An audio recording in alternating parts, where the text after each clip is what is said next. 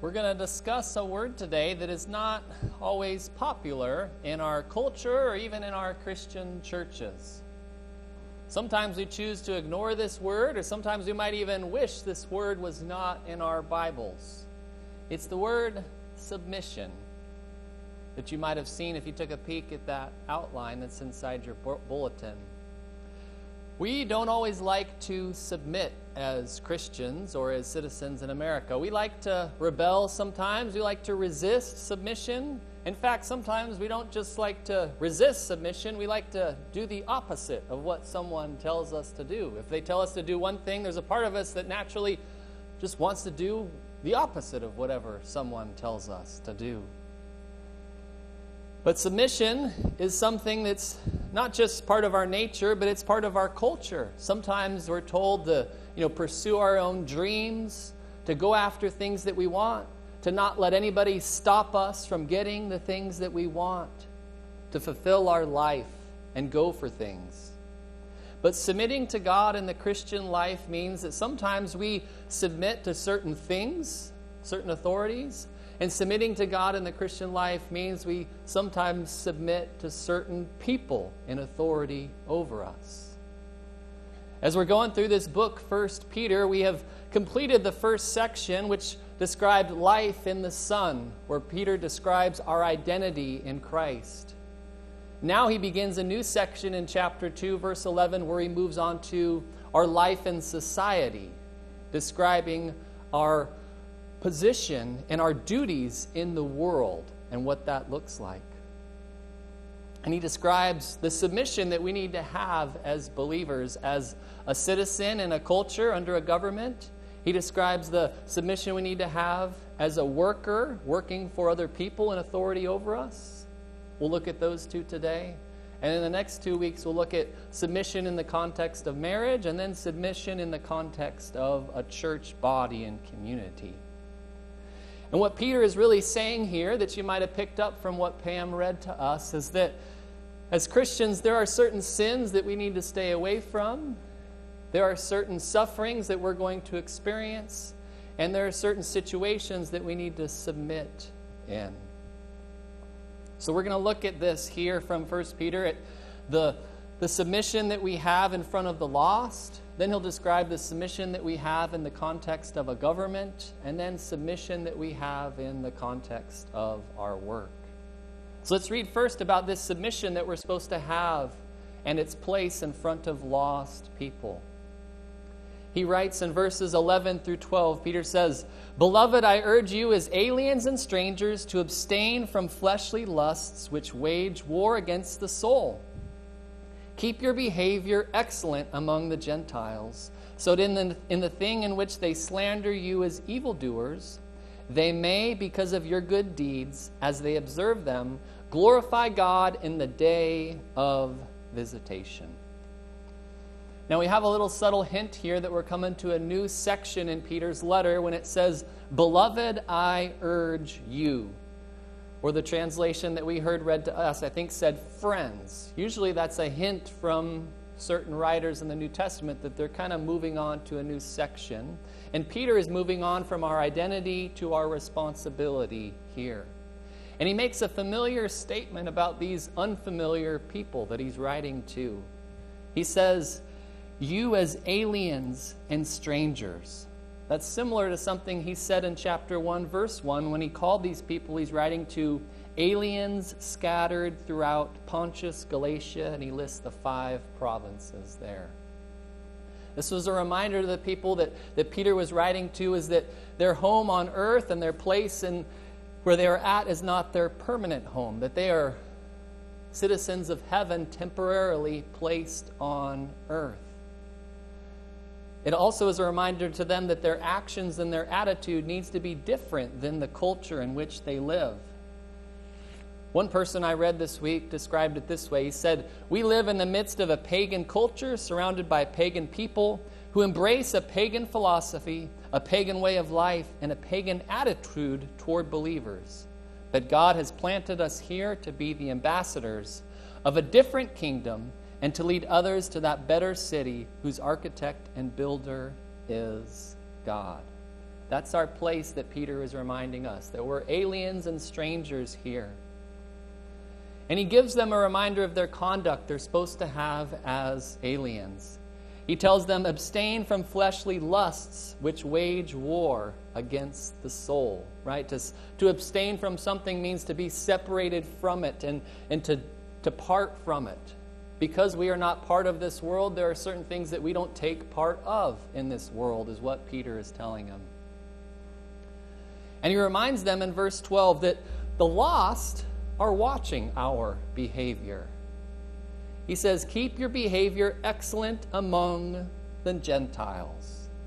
And when he writes about Gentiles there, he's probably not describing an ethnic race, but instead an unsaved people and lost people that are not part of God's family.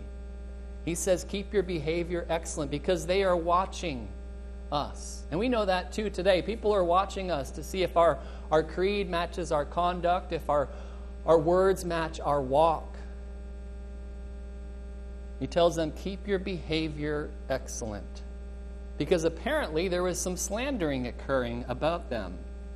It says, Keep your behavior excellent so that in the thing which they slander you as evildoers, apparently there were th- people saying bad things about the believers. What that is, we might not know, but they were talking badly about Christians. These two verses that Peter shares with us in verses 11 and 12 remind us as believers that we focus on our behavior, not on the behavior of others.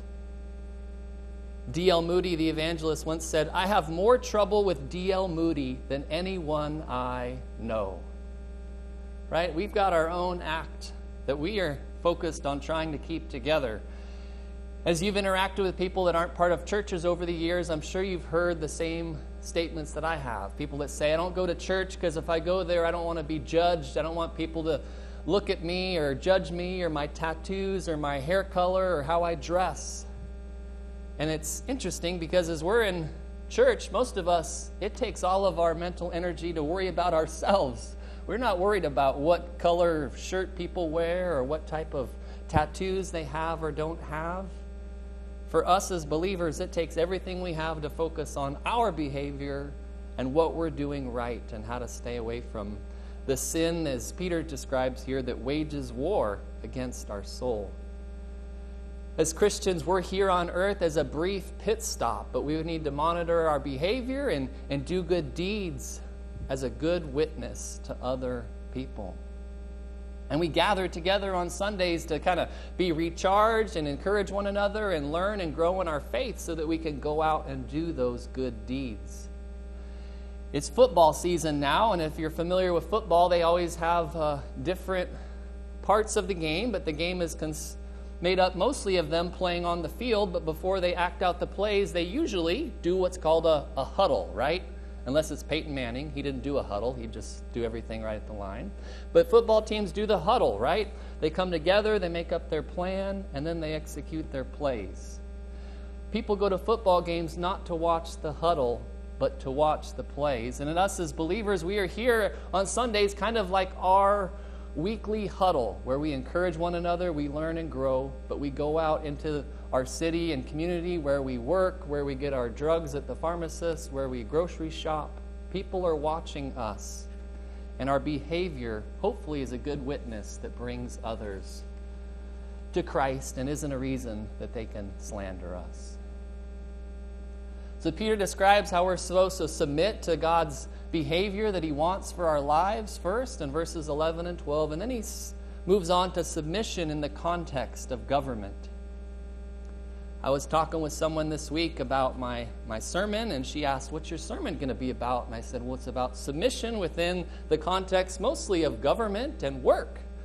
And she said, Well, they're not going to like hearing that, are they? I said, Well, it's in God's Word, so we're going to look at it, and that's what we're going to do today. I know this is a hard one to, to listen to and read, but I want to faithfully take us through what Peter's saying, also what he's not saying and what it means for us living today in 2023 in America. So, as Peter moves on to this submission within the context of government in verses 13 through 17, he starts with this command to submit, he tells them. He says, Submit yourselves for the Lord's sake to every human institution. Now, this is a familiar way that Peter writes in this letter. Almost every paragraph begins with the command, and this is his command in this paragraph to submit to every human institution. But notice he says it's for the Lord's sake. It's not about government or rulers or political people. We submit because it's for God, because it's what God tells us to do. Then Peter gives us the objects of this submission that we're supposed to have. In verse 11, I'm sorry, in verse 13, he says, Submit for yourselves to the Lord's sake to every human institution, whether to a king as the one in authority, or to governors as sent by him. Now, there are different parts of the Bible that teach us that we are, as Christians, are supposed to submit to the government authorities above us. In Matthew 22, when some people are asking Jesus, us as followers of you, Jesus, do we pay taxes? And what did Peter what did Jesus say? He said, Pay to Caesar what belongs to Caesar. He told them to pay their taxes. In 1 Timothy, Paul tells Timothy that he needs to teach the people there to pray for their leaders. And in Romans 13, Paul writes in that letter that they need to honor and live peaceably under the governmental authorities over them. And he, here, Peter is saying something similar that they need to submit to the authority and the government that is ruling over them there.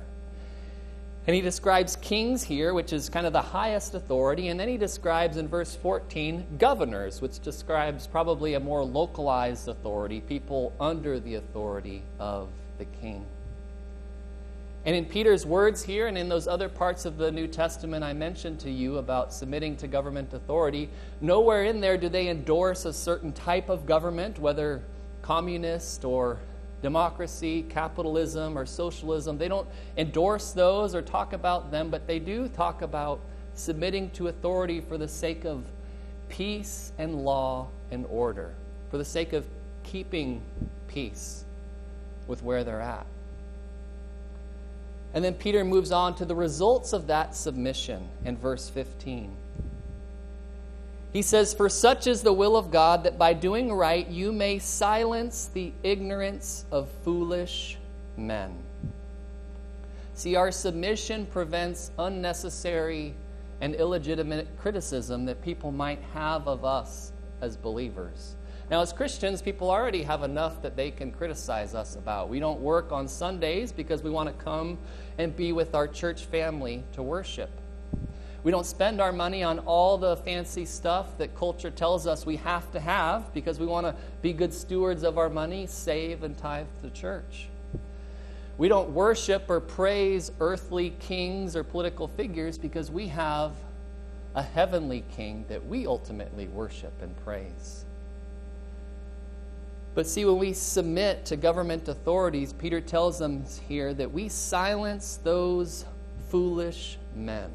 We silence their ignorance. Probably the same people that were slandering them in verse 12 are the same people described here that were saying negative things about Christians. So 15 describes the results of that submission, and then Peter gives the principle in verse 16 and 17. He says, Act as free men and do not use your freedom as a covering for evil, but use it as bond slaves of God. Honor all people, love the brotherhood, fear God, honor the king, he says. Here, Peter is describing for us the, the context of that freedom and the context of our submission See, as Christians, we have freedom from the ruling power of sin in our lives, from, from the guilt that results from that sin. We have freedom from the obligation to follow the law perfectly in order to gain righteousness. Those are all things we have freedom from. But as Christians, our freedom is never an excuse for evil and wickedness. Our freedom is never a covering for doing bad things or sin. It's never an excuse for self indulgence. Our freedom allows us to be slaves of God, and we never use that freedom for ourselves. We use it for others. And Peter is telling them here you use that freedom to obey government authorities and to keep peace and help keep law and order in the system that you're placed in. See, what Peter really is saying here is that we as Christians, we should be model citizens where we live, not rebels. That when we faithfully submit to government, we earn commendation. One study Bible I read this week says good citizenship counters false charges made against Christians and thus commends the gospel to unbelievers. Charles Swindoll writes about this and describes it in a little bit of a lengthy way, but I like he helps with some of the cultural backgrounds that Peter was writing to these people and that they were experiencing. He says the Bible never suggests that rulers will be perfect and our civil submission is not conditional upon our government modeling Christian virtue or reflecting Christian morality. Chuck Swindoll writes Remember, in Peter's day, the empire wasn't a benevolent pro Christian monarchy. A percentage of the taxes Christians paid supported the construction of pagan temples and funded unjust wars. And don't forget the insane dictator Nero was notoriously cruel toward Christians the same Nero that would eventually kill and murder Peter because of his faith. Swindoll continues Nowhere in Scripture are revolt and anarchy promoted. But Peter's call to submit to established government as a system was a system for maintaining order doesn't mean that God endorses every particular ruler. Neither does he approve of particular laws that stand in defiance against his will. Believers are not obligated to follow such laws that conflict with God's clearly revealed will. Nor are they instructed to keep silent in the face of obvious social and political injustices. In cases where God has given his people a command, like preaching the gospel and shunning idolatry, believers must obey God rather than human leaders. But in so doing, they must also be ready to suffer the legal consequences for that disobedience and outspoken circumstances. So let's put the ro- rubber to the road here. We submit to government even if we don't agree with the politics or policies, but with the small caveat that as long as those politics and policies don't directly contradict with what we're told to do in Scripture. When submitting to the government would cause us to violate God's word, we follow God's word and not the government's policies, if that makes sense. For example, when we're asked to wear a mask, maybe during COVID, when we go into Walmart, nothing about wearing a mask maybe contradicts God's word. It's inconvenient and not fun and annoying, but there's nothing about wearing a mask in public to protect other people prevents us from following God's word. Another way to say it is that Christians practice civil disobedience when the government requires believers to disobey God. Now, there's a prerequisite to that, is that we need to know God's word in order to evaluate what the government says and what we follow and don't follow. Again, the idea of submission is to keep peace with our government in which we live and to maintain law and order. There are stoplights on the road, those are main, made and put there so that we don't get in an accident when we're driving around town. There are certain security measures placed even in our church, like there's an illuminated exit sign there and there. If the power goes out, those lights come on for our safety. Those are things mandated by the government for our protection. We follow those because they make sense and because they don't contradict anything in Scripture. There's nothing about exit signs in Scripture that prevent us from, from following that. Okay? So, as Christians, we're model citizens, not rebels. But Peter, Peter takes that idea of submission in government and he moves it on to another situation that these people were living in submission in the context of their work. Starting in verse 18, Peter gives this exhortation again, a new paragraph and a new command that Peter gives them. He says, Servants, be submissive to your masters with all respect, not only to those who are good and gentle, but also to those who are unreasonable. Now, Peter is addressing slaves here. It seems to be that he's writing to people that were household slaves in a home working for a master. He's not endorsing slavery, but he's simply describing how best to endure it and make the most of it. And as we think about slavery today versus then, slavery back then was an economic issue. Today, slavery is, is an issue of race and discrimination, but back then it was more of a economic position that you were placed in. It still is detestable, it still is repulsive and makes us recoil, but it's the situation that these people are in. And Peter, P- Peter is writing to them to help them in that situation of slavery. And he describes these slaves as ones that have um, are under the legal authority of other people. Whether they're good or bad, he says, whether they are good and gentle or unreasonable. The behavior of the slave owner is not what determines what these slaves are supposed to do. Again, it's for God's sake and their submission to God, not the humans above them. So, verse 18 is Peter's exhortation. He tells them what to do. And then verse 19 is an explanation. He writes, For this finds favor if for the sake of conscience towards God a person bears up under sorrows when suffering unjustly. Submitting under unjust suffering within the workplace is becoming more and more common in our culture in which we live, especially as Christians that experience suffering in problems where they work. I have a friend that, that worked at Sam's Club for three years and he liked working there and he kind of worked up the, the chain there and found a good job, but he eventually quit after three years. And I remember asking him why he quit that job that he enjoyed. He said his boss would regularly ridicule him because he was a Christian. He had other coworkers that would sometimes make fun of him. But he said he eventually quit that job because there were customers that would regularly come that found out he was a Christian and they would make little remarks to him while he was working about his faith. And he quit just because he was tired of enduring it. That job that he had wasn't in Seattle or Portland or San Francisco or Los Angeles in those big liberal cities.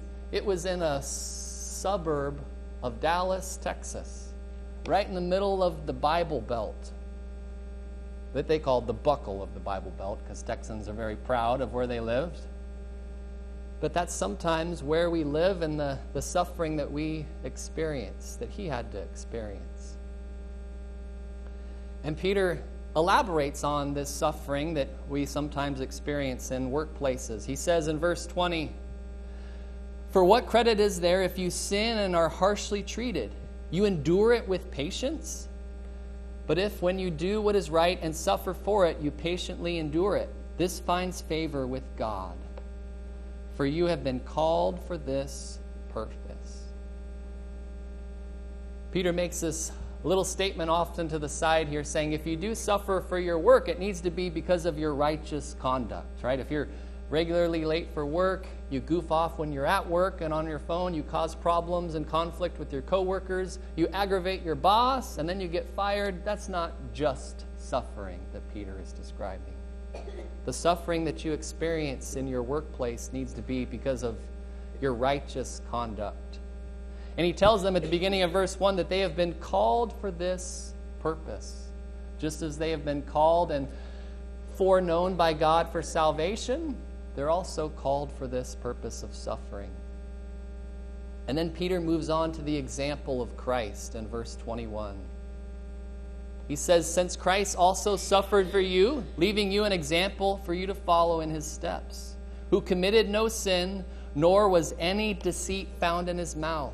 While being reviled, he did not revile in return. While suffering, he uttered no threats. He kept entrusting himself to him who judges righteously. And he himself bore our sins in his body on the cross, so that we might die to sin and live to righteousness. For by his wounds you were healed. For you were continually straying like sheep, but now you have returned to the shepherd and the guardian of your souls. As Peter describes for us this suffering that sometimes we're going to have to experience in the places in which we work, he uses Jesus Christ and his death as the example for us to follow, the sacrificial death of Jesus. And he describes the steps of Jesus, saying, Jesus left for you an example for you to follow in his steps. Specifically, in his steps, not like a game trail in the woods of a path but like steps in the snow, steps with blood drops between those footsteps in the snow. That's the path that we follow. Jesus suffering, we follow that same path. He's our model and he's our behavior. And Peter makes a mention in verse 22 of Jesus' lack of sin, that Jesus had no sin and he never sinned. There was no envy or lust or anything as part of Jesus' life. Peter reminds us of Jesus' silence also on the cross in verse 23. Jesus didn't speak up to defend himself, nor did he speak out against the improper trial that they held against him. And then verse 25 describes Jesus' sacrifice. He bore our sins. It's almost as if Peter views the Old Testament altar and now it's Christ's cross has replaced that Old Testament altar. Our sins were, were spent on the cross and put on the cross with Jesus. And as a comforting word, Jesus mentioned, or Peter mentions in verse 25 that we all were like straying sheep, bringing in some imagery from Isaiah 53 and what Jesus had taught in John 10. We all are like straying sheep, but when we place our faith in God, he is our shepherd and our guardian and our protector. See, as Christians, we are quiet sufferers, not loud complainers, is what Peter is telling us. Within the context of where we work and the, the people that we submit under where we work, we are quiet sufferers, not loud complainers.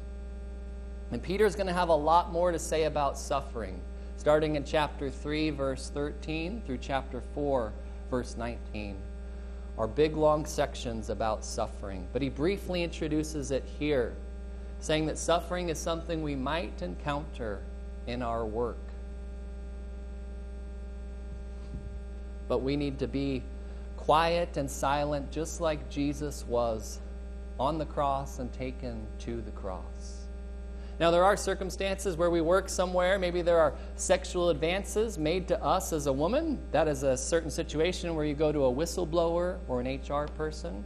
Maybe your employer is making you do dishonest things that are against the law. That is another situation where you have the right to, to express disagreement and involve proper people.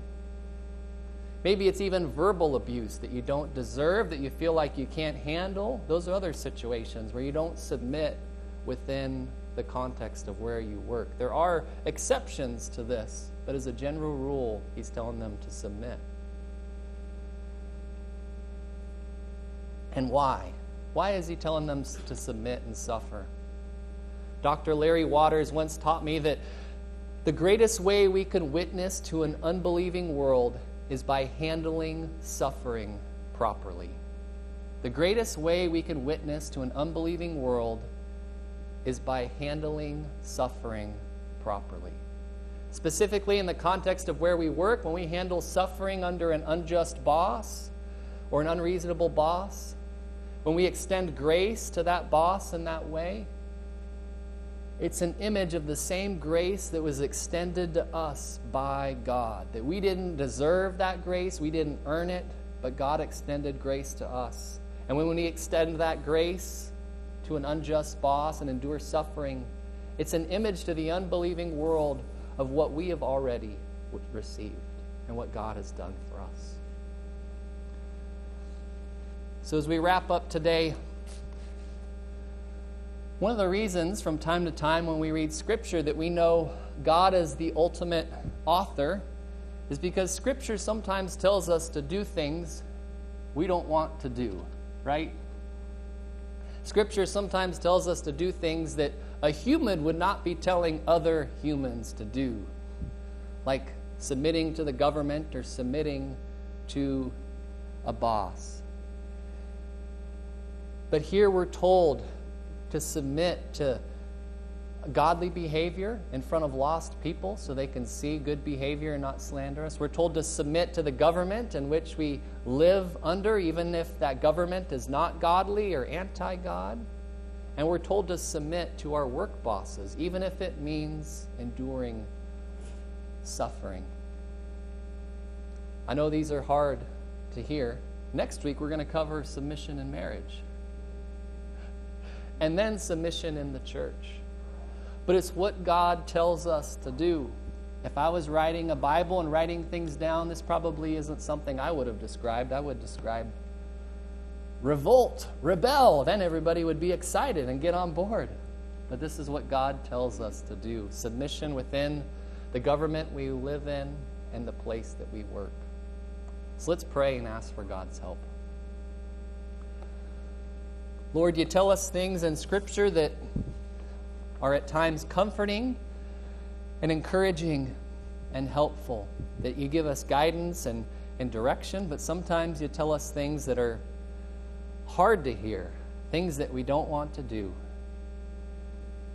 And this passage in Peter is one of those that it's, it's difficult for us to submit to government above us or our ungodly and unjust bosses that we work for. I pray for help for us as a body wherever we might be or whatever positions we might be in, that you help us endure the suffering you've placed for us where we work, or endure the, the submission that we might need to do under our, our government that we're placed in. Help us know about the exceptions to those principles. Help us to know your word, and when, when it tells us to do things different, than what the government says. Give us insight to know what those are and courage to do what's godly and what honors you, both in our work too. And these things we pray. In Jesus' name, amen. So I'll invite you to stand if you're able for a benediction, and then we'll be dismissed.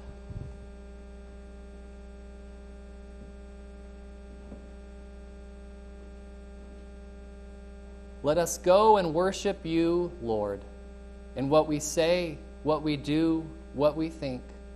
Let us saturate our city and our community with worship of you, Lord. Amen.